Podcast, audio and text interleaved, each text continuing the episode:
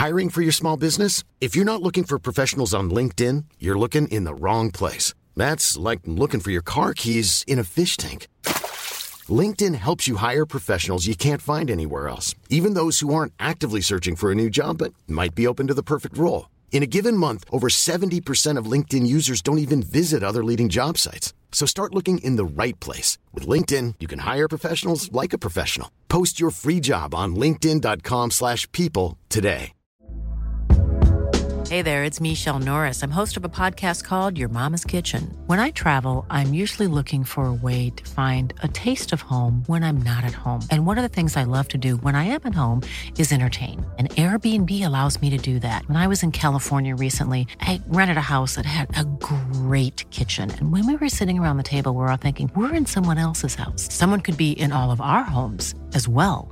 If you have a home, but you're not always at home, you have an Airbnb. Your home might be worth more than you think. Find out how much at airbnb.com/slash host. Before we start the pod this week, I just want to give a push to our YouTube channel and pod providers and our socials. Make sure you are following uh, our channels and subscribing because there's 40% of you that watch and engage uh, with the podcast every week and haven't subscribed. So pre- please do press that subscribe button. Um, it's very quick to do. It takes two seconds and it helps us get found by the Boro fans, helps us grow, and helps us get chatted as well. But for right now, let's talk about the defeat against Sunderland. Look ahead to Watford and answer your podcast questions. This is the Boro Breakdown podcast, and this is why Boro Match Day Chatter in a pod. Want support. Curtis Fleming is there on the edge of the area. Fleming for Craig Hignett. Hit it, Higgy. Higgy hits the treble!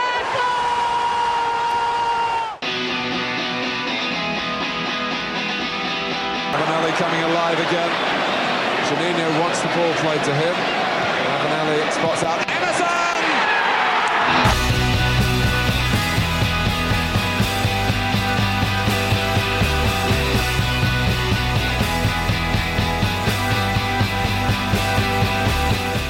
Hello and welcome to the Boro Breakdown podcast with Johnny, Dana, and Tom. We are the Boro podcast that gives you all of your Boro match day chatter in a podcast. In a defeat for Boro at the Stadium LA saw us draw uh, drop down to fifth place in the championship table.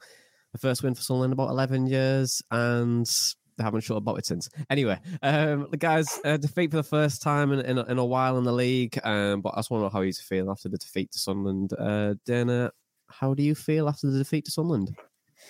Um, you know what? If people are wanting emotional relatability, then I am not the person to do it because I think after the game, I've sort of detached from it. And the biggest disappointment was in the matter, uh, manner of the defeat, the performance. I thought Boro were incredibly poor and I was disappointed with them. It's actually, we've gone down to sixth, which is worse than fifth. Uh, to be fair, I did feel like that was going to happen um, because I said to you last night, as soon as Watford and Rotherham was full time and it was a draw, and there was an open opportunity there for Boro to get into third place in the table, I just knew that we wouldn't win today because of it. Because every time Boro presented with that opportunity to jump up a place in the table, especially when we're you know at the upper upper end of the of the table, we always seem to trip over our own feet and we did that today, unfortunately. But it's it's not the end of the world, although it does sting because as much as we are going to get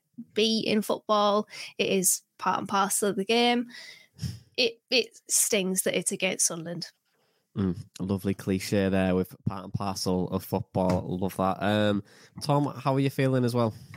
Unlike or I might be the one for emotional kind of relatability today. Because at the moment, I hate football, to be honest. Uh, I don't. I'm not even like looking forward to next week yet. This is going to sting all week. Um, even even watching the game, you know, I was um, I was on a bit of a delay, so like watching on Now TV, so I wasn't really checking my phone, but after it had gone 1 0, uh, I mean, I was fuming about that anyway. But like, I was talking to one of my best mates who's, who's a Sunderland fan. He's probably one of the more kind of like calm, rational Sunderland fans you're ever going to speak to as well. Because we were having like quite a you know, decent discussion on the game. There was no like taunting or anything like that. But as soon as that happened, and he was just like, "Oh, like Hackney's playing well and stuff like that," I'm just like, "Oh, shut up, mate! I'm not even interested in talking about football at the moment." Um, I said it on the, uh, I think it was on the opposition preview show. It might have been theirs.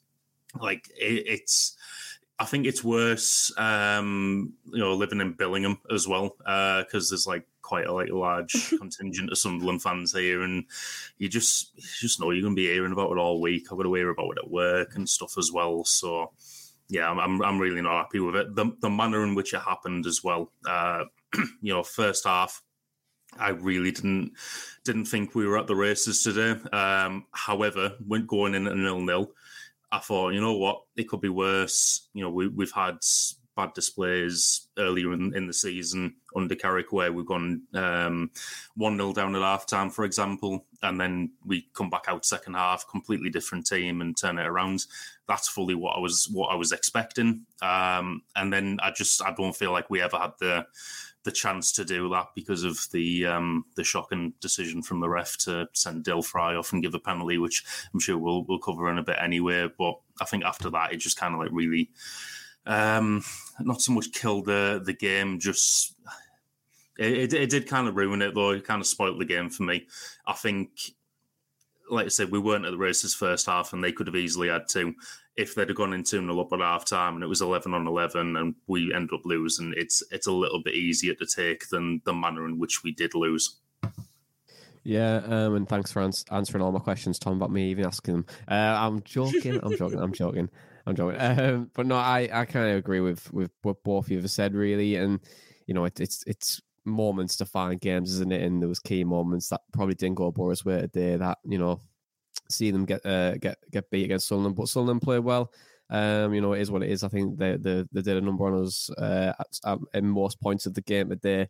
It's also part of the process as well, isn't it? You know, we're going to have these games where um, we're not going to be as good as we want us to be. You know, we're not perfect. We're going to make mistakes um, Isaac Steffen passing the ball to Diallo in the first half, and we nearly went one 0 down. But we'll, we, I'm just going to pass that this week because I can't bother um, to go through it. But um, we'll we'll talk about the game then because a lot appreciate happened. Um, you know, there's obviously the, the penalty, the missed penalty, a red card. There's a pot- potential penalty for Boro. There's that really good finish from Diallo as well. Um, but it does come from defining key moments and how they define games as as well. And let's go from from the top then, because Lenihan came back into the side for Paddy McNair, um, and then a Ross Stewart penalty, which was, of course, was it in or out the box? We'll come to that in a little bit later on. And then also Amad sealed the win for Sunderland. But then, how would you assess the performance in the defeat against Sunderland?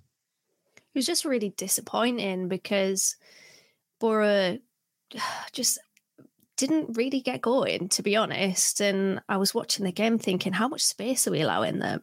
And in fairness, I think their strength is getting those players in key areas of a football match and trying to attack that space. And the movement of Clarke, Roberts, Stewart, and Diallo was a, a real problem for us. But I think our eventual defending was good. There were some good defensive moments from um, quite a few. Uh, well, it was Smith, uh, Lenihan, and Fry. I noted in the in the first half, particularly Lenihan. But then I was thinking, okay, that's their strength, trying to attack those spaces, getting in behind, getting into the half space, working and being dangerous between the lines. What's ours? And I didn't really have an answer to that because every time we had the ball, we gave it away. And it was a big theme of that first half is just really poor pass decisions, most notably from Steffen playing it out from the back, which I'm fine with. But yeah, that it, it was not on for him to to pass to Hayden Hackney there. Of course, he does that after we spent about 15 minutes defending him last week. But it happened. It wasn't just Steffen, and it wasn't you know, it, it happened all throughout that game, all over the football pitch for Boro. There was a moment in that first half where Tommy Smith could have had the ball um, in a really dangerous crossing area, and all it needed from Riley McGree, who was in the the right half space at that point, was a very very simple five yard pass into his path. It was underplayed, intercepted, Sunderland on the attack. And that just happened all throughout the game. We needed to take care of the ball better. We needed just a spell of possession. Um, to be fair, we had a little bit of it towards the end of the first half, but what good is it when it comes at that point? You know, it should have happened about 25 minutes earlier. So that was disappointing. And then, of course, I thought, uh, you know, I was sort of thinking at half time, much like what Tom's discussed on the pod before, when we have these first halves that aren't great, we always have the confidence that we could come back in the second half much better. And so I felt that at half time. And I do think we came out in the second improved it with an improved sort of approach to it. And then that happened. Um, balls over the top were a big problem in that first half as well. Diallo tried to get in a few times and just didn't time his runs particularly well.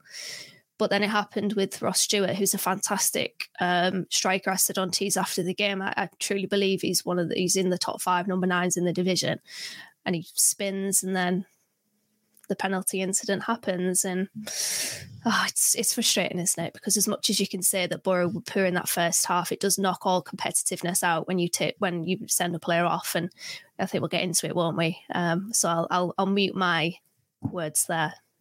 Yeah, that's absolutely fine. Um, I think we'll we're going to come to it in just in just a moment. But uh, in terms of Sunderland and, and how they played, and you were saying that ball over the top, and the reason why they were doing that is just to occupy as much space you possibly can. Because um, we've borrowed the player really high line at the moment, and they're trying to be really aggressive in the press. They're trying to get as much space away from their own goal, try and win it in key areas, and then get you on the counter attack, and then try and attack certain spaces. But it was really interesting today because Sunderland had three players uh, on Ryan Giles. One of them was Patrick Robertson, one was Amad Diallo, and they tried to pin him back, and it was it clearly worked because a lot of Boro's possession and play.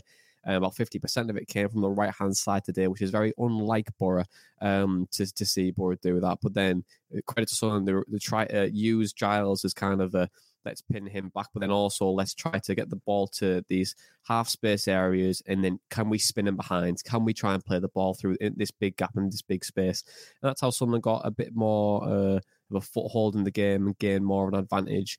Um, and then you know obviously the goal um, for when knocked the, uh, when Roberts played a lovely ball over the top, it was part of that. You know, try and get a load of bodies on the left hand side, pin Giles back, bring bodies over, create space. Can you get them behind? And that's what they did, and they did it really well. But it seems, Tom, that Tony Mowbray just loves playing against Middlesbrough because I've got a lovely stat for you. He's had 15 games as a manager against Boro. He's won seven, he's drawn five, and he's lost three.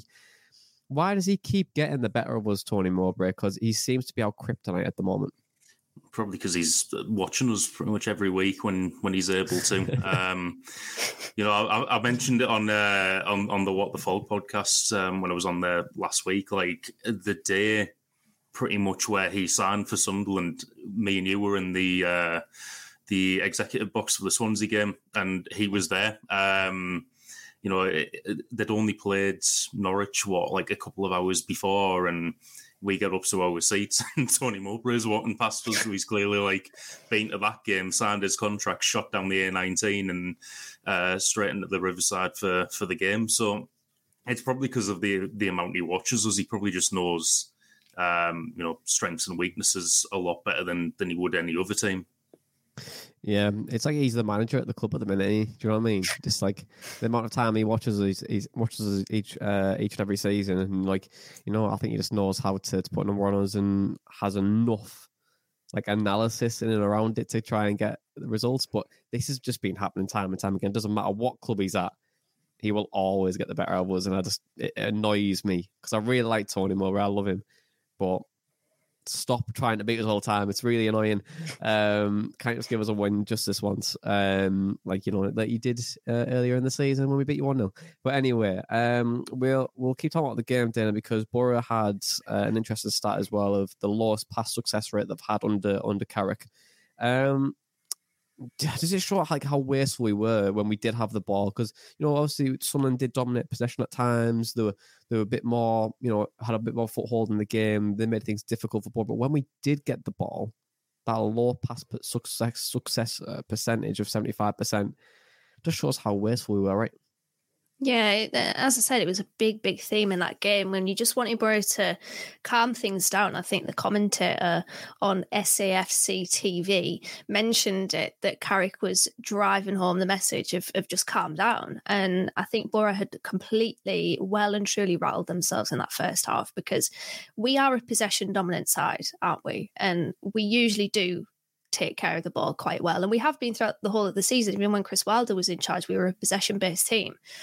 But it's so easy to pick us off if we don't look after the ball well. And it was actually sort of similar to the Wilder games earlier this season where you know I was jumping on this podcast and saying we need to keep of the ball better, and it, it was the it was just the pattern of the game that developed. Boro could not keep hold of the ball, and there was a really limited influence from Howson and Hackney as well, um, where he stepped up when we got a man sent off, Hayden Hackney. But before that, I think they were very limited because I think Sunderland did well to station their players in key areas to be able to pounce when there was a an opportunity to intercept. But yeah, I think the very basic platform to win a football match is to is to take care of the ball when you have it, unless you're a counter attacking team, and Boro just aren't that.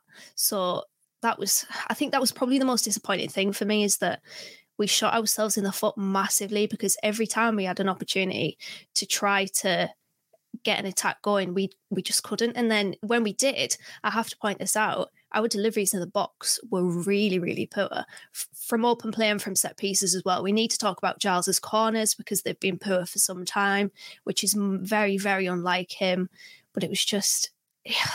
It was frustrating. It was infuriating, in fact, because we are so, so much better than that. Hmm. Yeah, well, we are. You know, like it, it's it's just difficult. I think sometimes to be and have that perfection uh, within our game. You know, I think when we look at Giles and we know like how well he can knock the ball into the box and his delivery is, but maybe we should move him away from the corners at the moment. But then again, who would who would you like yeah. on it because it's such a wonderful left foot, right? So it it's quite difficult, and you can.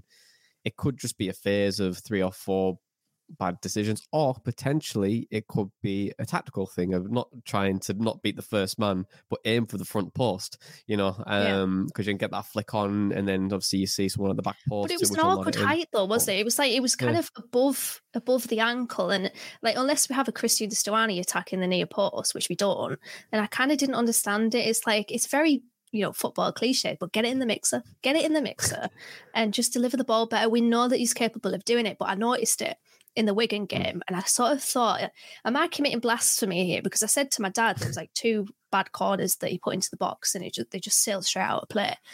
Um, I just said to my dad, is Giles broken because his corners have been terrible this game? And it sort of has they haven't really improved. But I will say that you know Ryan Giles isn't the reason why we lost the game. Um, you know I think it was a collective thing. But yeah, just picking little facets of, of the football match, I thought that was something I noticed that our deliveries in the box when we got into those advantageous positions where we could have, you know, maximized our goal scoring chance chances. Mm. We just didn't have the quality, unfortunately, which again I have to say is very unlike Giles and very unlike Boro.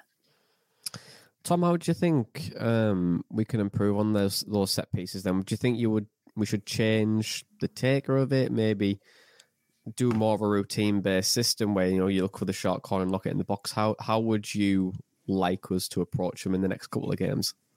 I think for Giles's corners, that could be a shout playing the hmm. uh, the kind of more routine based and, and, and playing it short because it seems like in standard like open play, other than maybe today, because I don't think his crossing was at all good today either, as as well as his set pieces.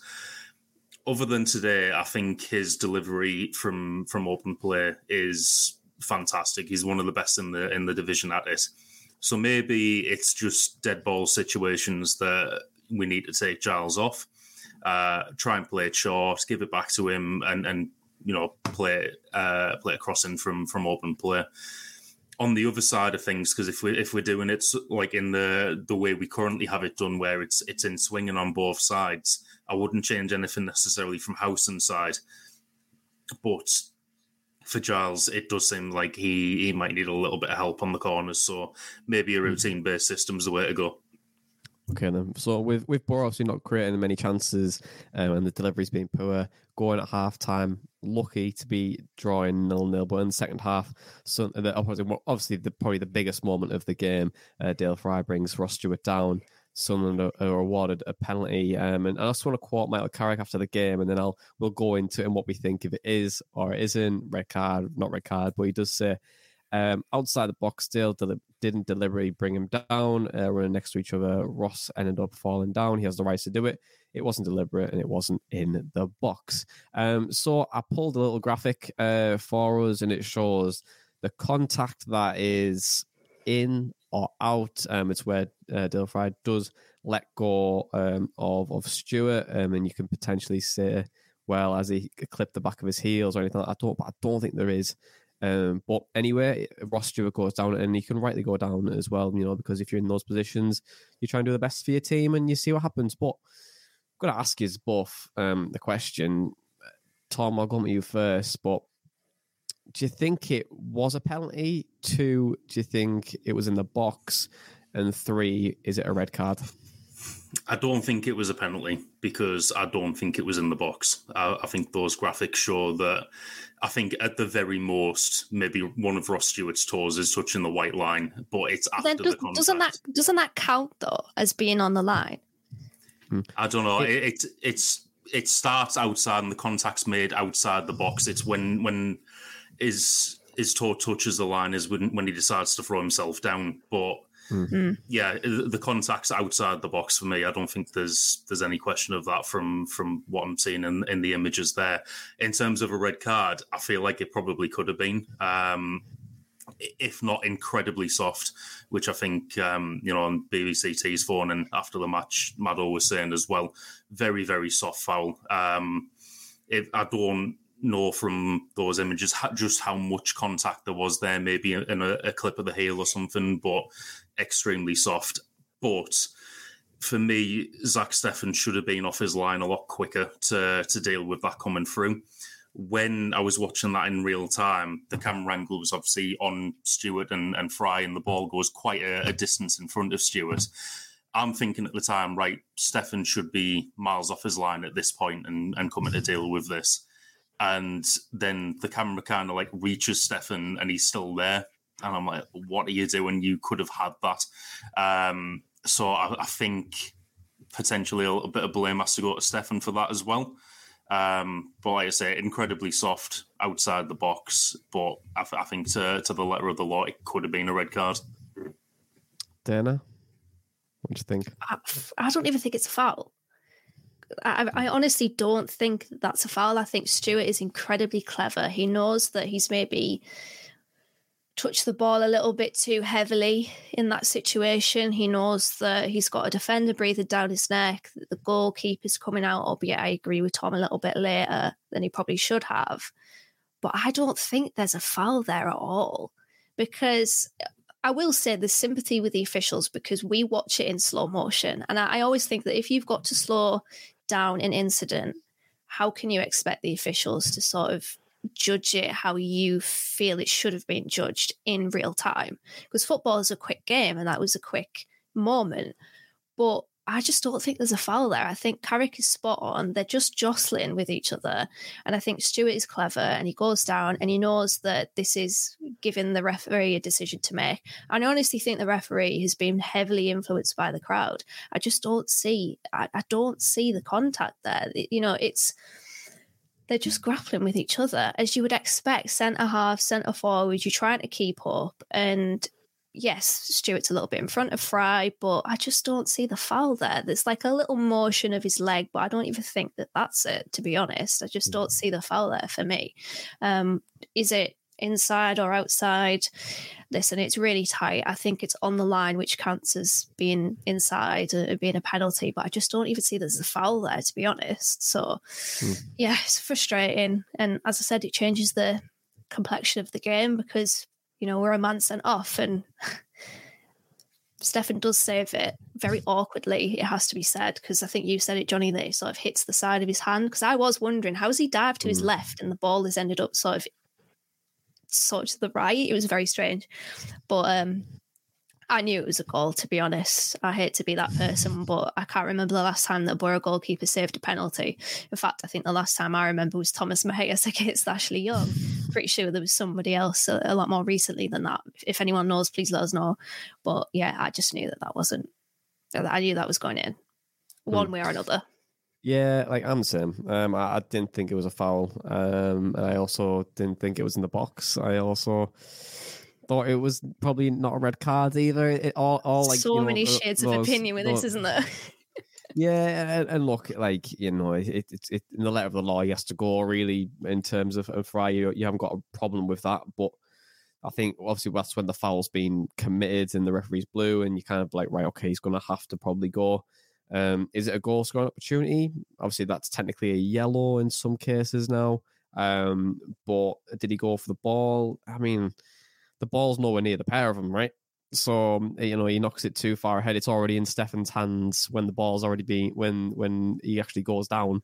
Um, but the foul itself, I think, if if it is a foul, is committed outside the box for me. You know, and I don't think that um, it's a foul in general. I think it's very very soft. You know, and also, but these things happen in games. You know, we don't have the the luxury of, of VAR. I think if if VAR is in play there, I don't think there's a penalty given. I think if anything, is probably if they do bring it back, it's a free kick at the very very most um, to to Sunderland. But you know, it happens. Um, Stewart takes a penalty and he hits it quite poorly. But I feel like with Stephanie, he's dived so far over, which is the right thing to do. Um, but it hits like the inside. I think just hits like the end of his of his right hand, and he put it so it pushes back, and obviously just falls to his feet, and you know it, you you're one 0 down. Um, but you know, Boro could have had a penalty as well uh, in the last couple of minutes of, of the game, and I'll go, I'll go, back to Carrick in his post match, and he says we should have had a penalty. There was five minutes to go. Um, that's a big swing in football. Five minutes is a long time. Um, two big decisions that haven't gone our way today. Uh, Tom, you know, down the around ninety first minute, even uh, you know Sunderland fan uh, TV or SAF uh, FC TV um, was saying it was it was a clumsy challenge, um, and you shouldn't be create, making those challenges in the box. Um, I mean, given that they say it was clumsy, Boro should have had a penalty, right? Sorry, I think I might have just lagged out for a second there, but I think you were talking. He's doing a me. Put 50p in your meter, Tom. No, I've just Tom. changed Wi-Fi networks quickly, but I've uh, I missed the end of the question. so Tom Green doing a Dana Malton line, but yeah, I, I did say um, around with Sunderland fan uh, TV and also SAF TV, um, saying that it, it, the challenge was clumsy, um, and if a team of that, you know, and their commentators are saying it's a clumsy challenge in the box, surely it's a penalty, right? Well, Do you think more it was of a penalty? penalty than the other one?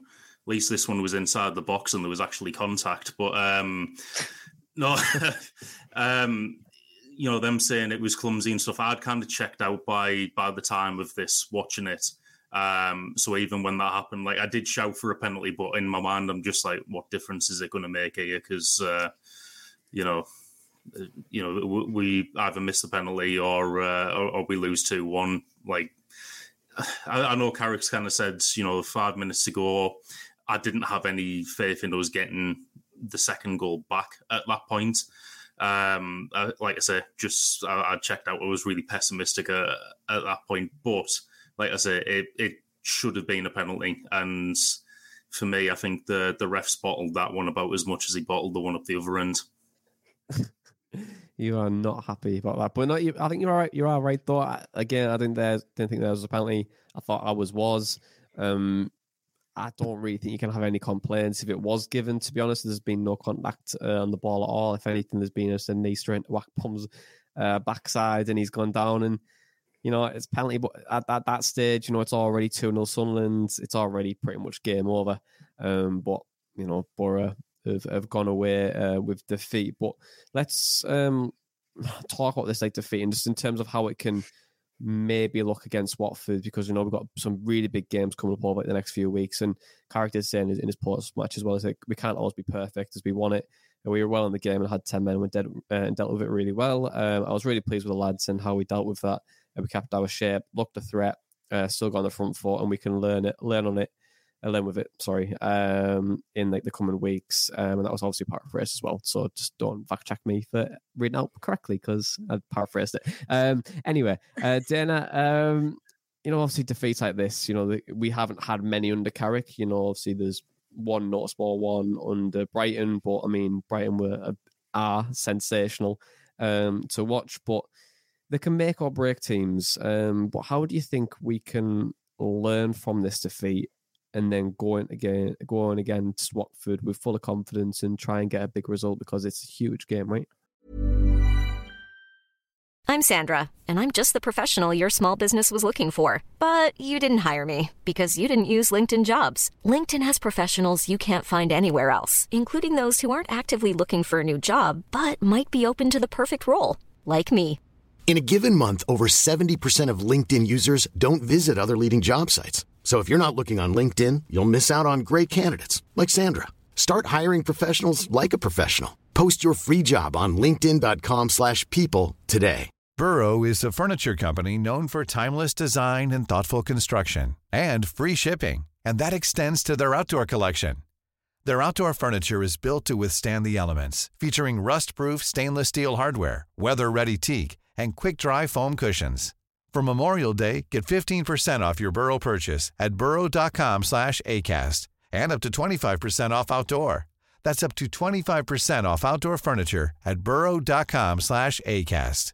Mom deserves the best, and there's no better place to shop for Mother's Day than Whole Foods Market. They're your destination for unbeatable savings, from premium gifts to show-stopping flowers and irresistible desserts. Start by saving 33% with Prime on all body care and candles. Then get a 15-stem bunch of tulips for just $9.99 each with Prime. Round out Mom's menu with festive rosé, irresistible berry chantilly cake, and more special treats. Come celebrate Mother's Day at Whole Foods Market. Since 2013, Bombas has donated over 100 million socks, underwear, and t shirts to those facing homelessness. If we counted those on air, this ad would last over 1,157 days. But if we counted the time it takes to make a donation possible, it would take just a few clicks. Because every time you make a purchase, Bombas donates an item to someone who needs it. Go to bombas.com slash ACAST and use code ACAST for 20% off your first purchase. That's bombas.com slash ACAST, code ACAST. It is. Um, I think this is just a, a small reminder of the improvements that Boro still have to undertake, and I think it's a also a chapter of of learning for Carrick as well, because that was probably the first time that I thought this is a little bit on him here. Now, don't get me wrong, I'm not going to wet the bed. I think we can be critical and we can critique and we could give our opinions without being too harsh or maybe too passionate within that criticism. But I did think now I'm going to go back to the conversation that I had about uh, the first halves, and Boro have had a few first halves that haven't been bad. I think Blackburn was maybe the closest to poor that we've had in terms of first halves, taking the Brighton game out of the, the equation here. But I think today we were particularly poor. Like we were very, very poor in that first half. So I was kind of thinking, okay, they're stretching us. Why can't we stretch them now? And I was thinking, okay, Crooks not really working, but we've, I mean, to be fair, we've thought that before, haven't we? And then it's ended up working. But I did think that Cameron Archer was probably the the player to come on. I was surprised there were no personnel changes um, at half time, but that's, I suppose, you know, Carrick has been patient before and it's worked off. So can I knock him too much for that? Absolutely not. But I just thought at half time, I was thinking, okay, get Cameron Archer on. And he's somebody that can stretch a defence because he's very good at getting in behind.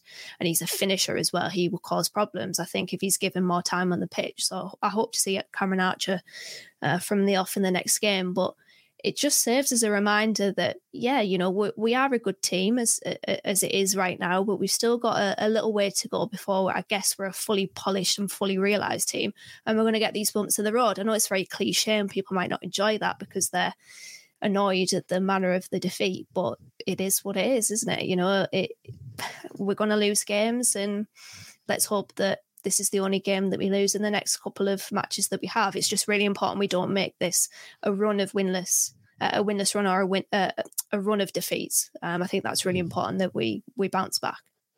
Absolutely. Um, but let's move on um, to a a, probably a BTEC present place uh, this week, you know. Um, but the present place is the place I'd like to give play, uh, praise to Tom's new haircut. I'm going to give it a shout out, Tom, because I think it looks great.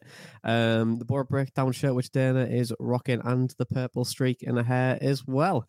um, but it's a, it's a bit of a BTEC present place because, you know, obviously after a defeat, you don't really tend to have much praise. But Tom, is there anyone that you'd like to, to single out out of the Boro players or coaching staff this week that deserves a bit of it? I think this might be a first for me in the present place. I, I don't know about it overall, but Tommy Smith is probably the the only one that kind of really stood out to me when I was watching the game. Um, I thought he dealt with Jack Clarke quite well, um, not getting drawn into diving in to make a tackle. I thought he stood him up quite well. He was staying on his feet and. At the worst uh, of, of times, at least he was forcing Clarke to go backwards, and then Forss was coming back to to help with the defending. So, I, I would have to say, yeah, Tommy Smith. I, I say, I, I don't think you lost a lot of uh, drills against Clarke, and probably kept them as quiet as they could be on that side. Although you know they had other threats as well, which unfortunately we didn't deal with. Mm. Dynamo, who gets your place in the present place? Um, you know what? I'm going to say Hayden Hackney for basically just stepping up when we uh went well when we were playing with ten men. Yes, I know he was uh, I think the second goal he shows Diallo on the inside, which is always pretty dangerous against somebody that wants to play on the inside like that, wants to sort of shape up to shoot like that. But I think from the point in which we did have, uh, we did go down to ten men, we just needed somebody to try to take risks, and I think Hayden Hackney did that. And um, yeah, he was he was probably the the one player in the middle of the park that was that was brave um, when we needed somebody to be brave and it's just a shame that when he when he drove at the Sunderland defence and, and unleashed that shot that it didn't go into the top corner because that would have been something pretty special. But yeah, for me, I think Hayden Hackney and, and also I thought Darragh Lenihan was good and made some vital interceptions in that first half. I'm really, really happy that he was back because I genuinely thought that he'd be out and he'd be out for a considerable amount of time. And so Carrick kept that card very, very close to his chest. But yeah, I'm I'm happy with um with Lenihan being back. So them two for me, Lenihan and Hackney in the, the present players. Mm, and I'm going to round it off um, and say Archer, I think. Um, and it's the reason why I've said BTEC present place because, you know, he didn't do a million things right, but I thought he showed a lot of glimpses um, in the game against Sunderland today. And, you know, it, it shows what he can bring to, to this side now in terms on that right hand side of playing more centrally. Um, you know, good feet, likes to to get in behind and can create chances. You know, we do look a bit more fluid in those in those attacking moments uh, with him on the pitch, and well, from what I've seen today anyway, um, and rather being a bit more static, which we see um, with with, with, with Crooks up top, but. We'll move on to questions in a moment, but I just want to give a little push to our Boro breakdown shirt, which Danny you are rocking at the moment. It is uh, thirty pound. It is only available to the. I'm pointing over here. That's not where the badge is. Sorry. Uh, you, you, did. You know, like who was who was the footballer that did that? Was it Kieran Trippier? That um, is yes, it yeah. Yes, he doesn't point at the badge. Yeah. Dynamo is still a Kieran Trippier. Um, so if you're watching us on YouTube, you will absolutely love that moment. But if you watch, uh, listen to us on your podcast provider, I'd advise you to just quickly press pause, come onto the YouTube bit, search for about 34, 35 minutes in the middle of that. Um, and you'll Please see don't. that. But um, anyway, th- this shirt uh, it is thirty pound. It is only available till the thirty first of January, and then it is disappearing for good. You'll never ever be able to get this shirt ever again. So now is your chance. Anyway, and we've also got some merch as well on the T side website as well as T uh, dash side uh, UK. And then if you look at the Boro breakdown podcast section, uh, you'll find a load of merch, which includes the malt curse, which cursed us again today. And we didn't even mention it on the podcast last week. And we've got Don't a lot of want to talk stuff about it. on there, but all the proceeds and the sales go 100% goes to the Motor Neuron Disease Association and helping us reach our target of £3,000. Um, but let's move on to questions now because each week you get to send us your questions um, via email, the Boro breakdown at hotmail.com. Uh, e- um, you can join our Telegram chat with over 300 Boro fans on everything but Boro, or you can just tweet us at the Boro underscore breakdown and, and give us some aggro. Uh, anyway, so the first question, um, it comes from Rob. Um, he says, defensively undone by a few simple long balls. How can we improve our defense but maintain our attacking threat? Tom Green, would you like to answer this one? Is he still there? I, I would, I would once, uh, once to figure out how to unmute myself and figure out where my, my mouse had gone. Um, to be honest, before before the game, that was something I really wasn't looking forward to us going up against. Um, I don't think Fry and Lenihan are necessarily blessed with pace, and they were showing like a, uh, highlight reel of a lot of uh, Stewart's goals right before the the match started, and a lot of them were from long balls over the top, him running onto it and getting the finish. And I just I don't think we we did deal with that well. Um, we played an all right offside trap at times. Um, but maybe this was the type of game to sit a little bit deeper and not allow so much space in behind. Um, I know we're, we're trying to to play a certain way, and as we've said in the past, like you know, after the game against Brighton, it is important for us to play in this way. But I don't think the the height of the defensive line should necessarily be always that strict that we're, we're, always playing such a high line. I think if we are going up against a striker like Ross Stewart, where you know everything in this highlight reel was balls over the top of him and him run onto him, then yeah, just sit a little bit deeper for that game maybe. Oh, Dave Matter there. I'll mute myself. Um, next, next question, then uh, it's from Dan, uh, and he says, uh, do you think we need more pace at the back? Uh, Fry got caught out for pace, and the only player in the back four with pace uh, was Ryan Giles. Uh, also, do you think we need a CDM in this window because Howson was looking leggy? Um, Danimal, you can take this one. Two parter, of course. Uh, do you think we need a bit more pace? And two, do you think we'll get a CD- CDM this window? I don't think we need more pace because remember, Forest got promoted last season. And Who were their back three? Joel Worrall, Steve Cook and Tobias Figueiredo. So, you know, they're not blessed with pace. You can get promoted without it. I think you've just got to be able to defend the space better. And I think before we talk about reacting to long balls, it's about preventing them. And I think Boro just struggled to do that. Boro struggled mm. to maybe press on someone a little bit and to limit their key attackers and um, and their key ball players. And I think that's probably the the thing that I'll be looking at because Dael Fry and Darragh Lenihan are good defenders in their in their own right. And yes, we probably will get caught in behind a few more times this season. But again, I think it's just about how you stop that supply before you you're really tasked with responding to it. So I don't think we need it. It would be nice. Don't get me wrong. It would be nice to have pace, but I wouldn't. I wouldn't bring in a defender just for the sake of pace. Um, and then the the question about a defensive midfield player potentially, but I think there's kind of loose roles in that midfield. Um, I don't really think we have a defensive midfielder really. Um, I think we're probably looking at, at that because Howson has played in that position before, but the way that he plays is very, I guess, fluid in his in his movement and being able to again, like we've said before, take the ball in the half turn, being able to receive the ball from these dangerous, uh, in you know my quotation air marks there, um, balls from Steffen.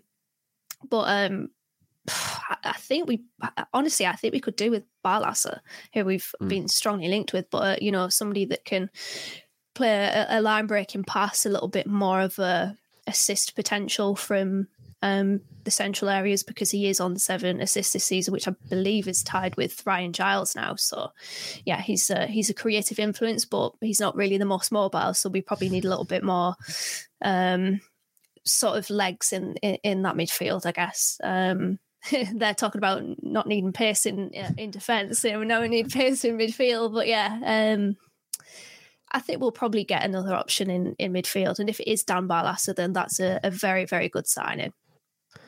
Do you want to give him a little plea, Dan? And before we move on to the next question to Dan, you know, he might be listening. He might be going, you know what, I fancy a bit. Of t- I'm fancy a bit of Teesside. Uh, do you want to give him a little plea, or shall I just move on? Just one word: Parmo. That's all we. That's all we need, right? We all need a Parmo. So, Dan, if you're listening, the word is Parmo. Um, so just please arrive uh, because we're desperate for a centimetre, apparently. Um, anyway, moving swiftly on uh, to the next question from Mike. Ian says, Is it time to ditch Crooks up top phase? Uh, I'm a fan of what he brings, uh, but we have a natural strike in Cameron Archer. He will only get better with more starts and get us goal contributions. Um, Tom, I feel like we we see this question all the time, but then Crooks ends up scoring with like a branch or something, doesn't he? And you know we end up winning. But um, what do you think? Stop this Crooks up front and then give Archer his chance. I think it could be worth giving Archer a chance in, in the next game. I think you know he, has been working up to up to it, getting kind of longer and longer stints in games, and Crooks hasn't didn't score today. Um, who we play last week? Millwall was forced to score then. So Yeah, I'm, I'm, I'm just forgetting everything about football at the moment, mate. But uh, it's just so yeah, so, ago, you know. he, he's yeah, I'm not living in the past anymore. But but um, yeah, he, he's not scored the last couple of games. I think the last time anyone kind of said this was when he, uh, you know, got two in the second half against Birmingham. So. Um, yeah, I, I, think maybe we've been kind of like warming Archer up to that point to to get him to play a full ninety minutes or you know somewhere close to that. Um, I, I, did think today we could have done with him on maybe a little bit earlier. So yeah, I'd, I'd be in favour of um, Archer in for for Watford. I think mm. if we look at Watford's team as well, look at their defence, their centre back pairing in the last game against Rotherham was Cathcart and Sierralta, who I don't think they're marked for being particularly quick. Um, again, on the theme of, of slow centre halves, but he will stretch a team, Cameron Archer. And I do think now is probably the time to start to try to get him up to speed because he did hit the ground running at Preston. Hasn't quite been the case with Boro because he's had those cameo appearances. I would like to see a lot more from him and I would like to see him from the off. So I think Watford um, could be the, the the prime opportunity to playing from the off. And plus, I think um, our intel from from our Watford fan Luke was that he was pretty close to signing for them in the summer. So there's that little narrative there to add to the game. So I would like to see more of Cameron Archer for sure.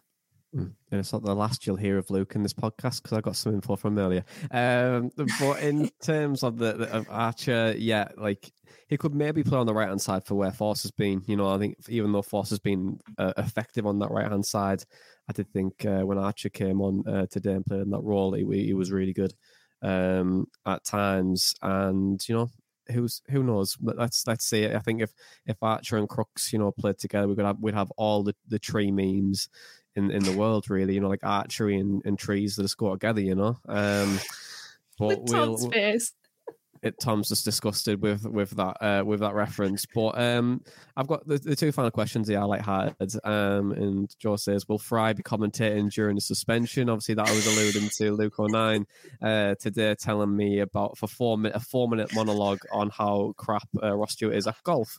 Um, so Dana, Dana, would, would, would Dana, would you like to see Dael Fry commentating on Sky Sports in the next couple of games?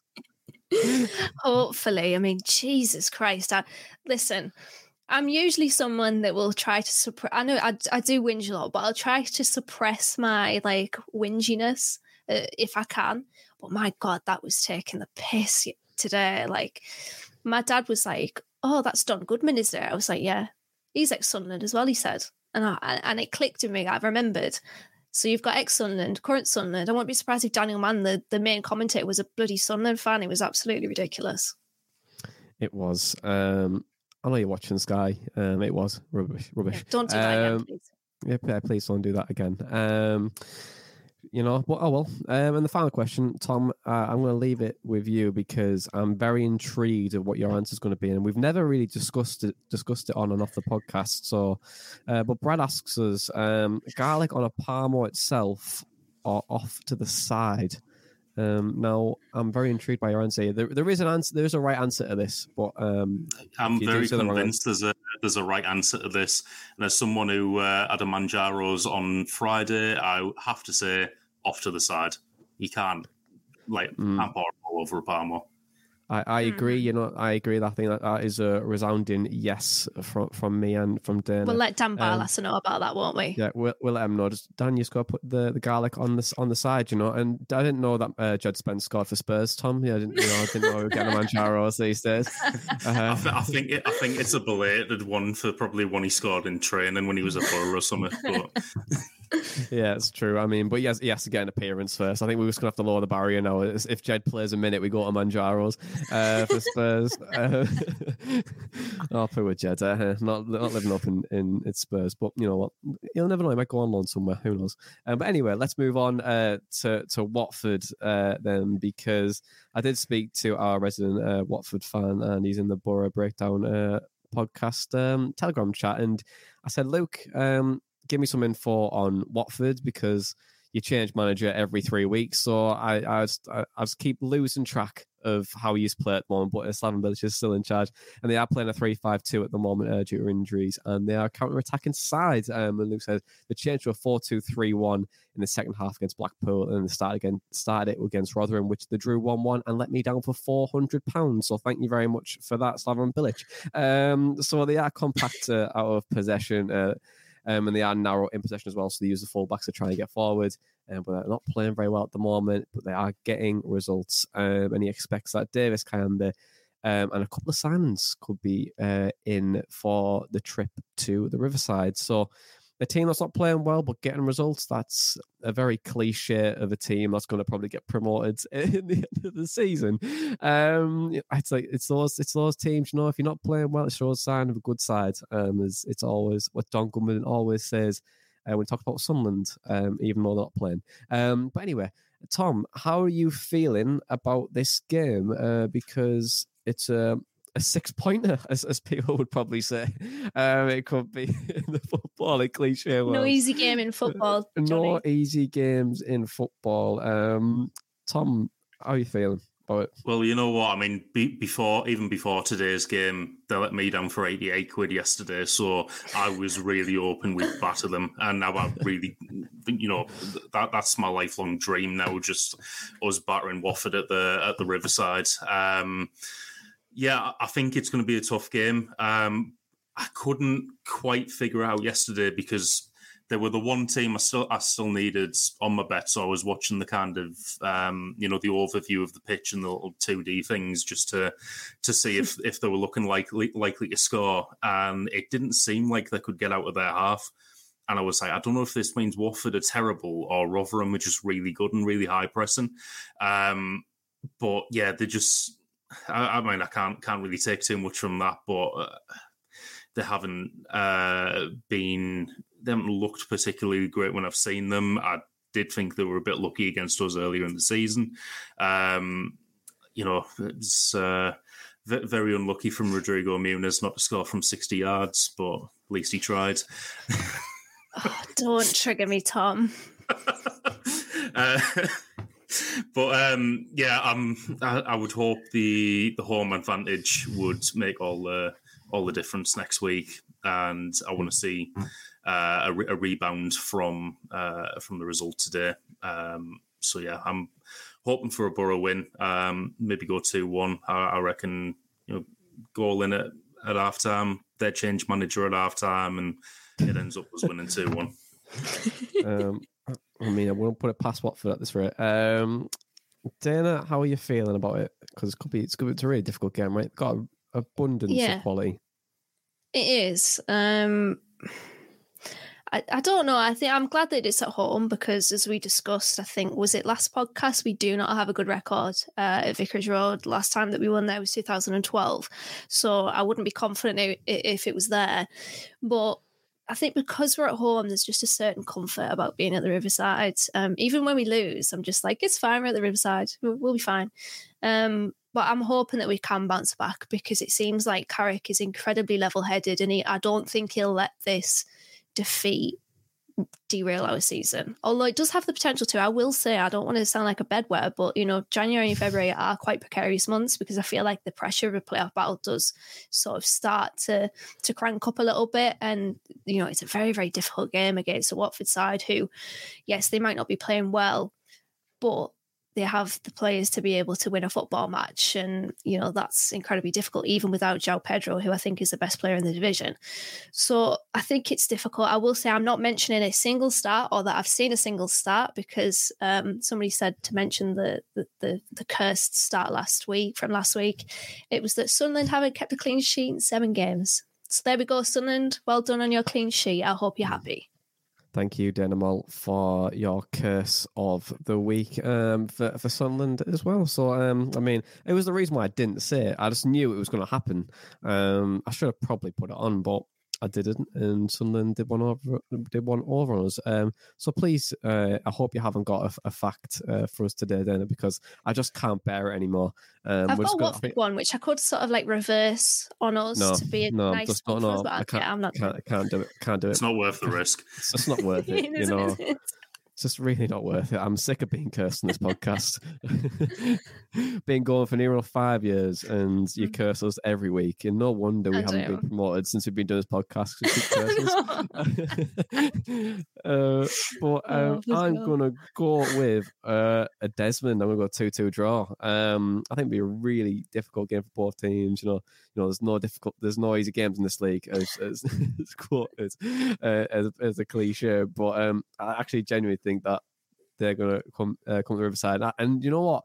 I'm going to say Watford are going to go 2 0 up, and we're going to bring it back and draw 2 2, and then we'll miss a chance at the end to to win it, but we don't, um, which is a really sad way to end this podcast.